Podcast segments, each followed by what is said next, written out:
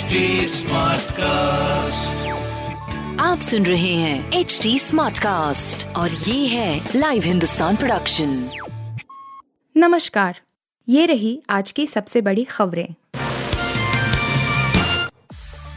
कांग्रेस से किया वादा निभाने निकले नीतीश कुमार तेजस्वी यादव संग ममता बनर्जी से की मुलाकात।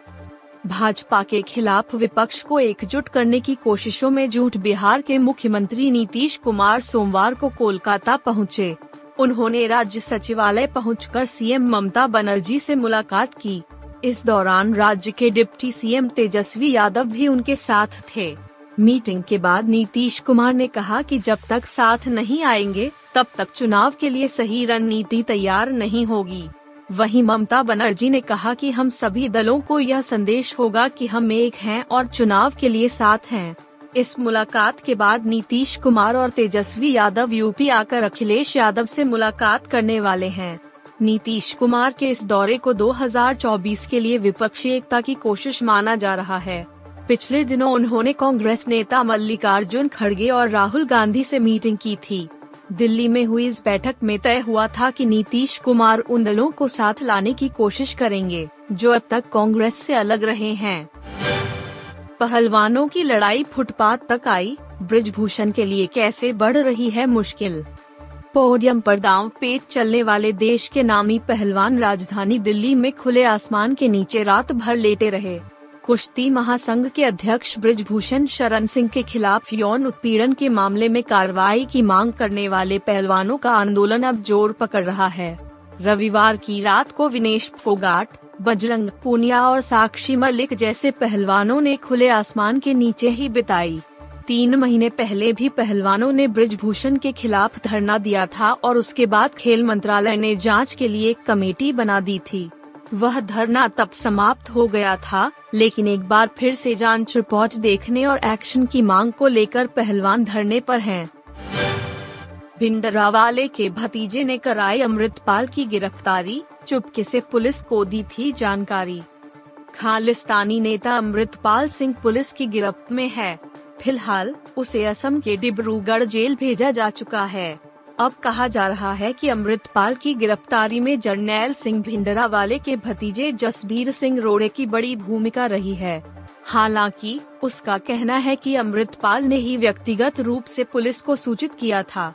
एक मीडिया रिपोर्ट में सूत्रों के हवाले से कहा गया है कि अमृतपाल के सरेंडर की जानकारी के बाद जसबीर ने ही गुप्त रूप से पुलिस को बता दिया था। सूत्रों ने बताया कि जसबीर को पता था कि अमृतपाल मोगा गुरुद्वारा में सरेंडर करना चाहता है। साथ ही उसने पुलिस को अमृतपाल की मौजूदगी के बारे में भी बता दिया। अतीक अहमद की हत्या पर सुप्रीम कोर्ट में याचिका 28 अप्रैल को होगी सुनवाई। अतीक अहमद और अशरफ की पुलिस हिरासत में हत्या किए जाने के मामले पर सुप्रीम कोर्ट 28 अप्रैल को सुनवाई करेगा। अदालत में इस हत्याकांड की जाँच के लिए एक स्वतंत्र आयोग के गठन की मांग की गई है, जिस पर अदालत ने शुक्रवार को सुनवाई करने की बात कही अतीक अहमद और उसके भाई अशरफ को बेहद करीब से मीडिया कर्मी बनकर आए तीन लोगों ने गोलियाँ मार दी थीं।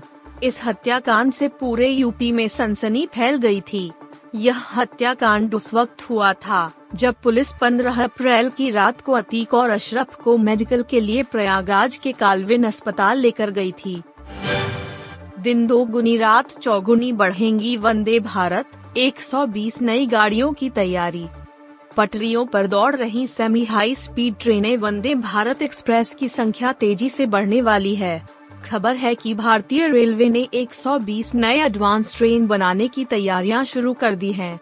महाराष्ट्र के लातूर में इनके निर्माण का आगाज़ होने जा रहा है। फ़िलहाल, भारतीय रेलवे के तहत 14 वंदे भारत एक्सप्रेस संचालित हो रही है। खबर है कि अगस्त 2023 से 120 एडवांस वंदे भारत का निर्माण शुरू हो जाएगा। केंद्र ने लातूर में फैक्ट्री बनाने के लिए 600 करोड़ रुपए की मंजूरी दी है। फ़िलहाल 120 गाड़ियों के लिए टेंडर प्रक्रिया जारी है और अंतिम दौर में है। संभावनाएँ जताई जा रही हैं कि कॉन्ट्रैक्ट को जल्दी अंतिम रूप दे दिया जाएगा। आप सुन रहे थे हिंदुस्तान का डेली न्यूज़ रैप, जो एच टी स्मार्ट कास्ट की एक बीटा संस्करण का हिस्सा है। आप हमें फेसबुक ट्विटर और इंस्टाग्राम पे एट एच टी या podcast at Hindustan Times dot podcasts@hindustantimes.com पर ईमेल के द्वारा सुझाव दे सकते हैं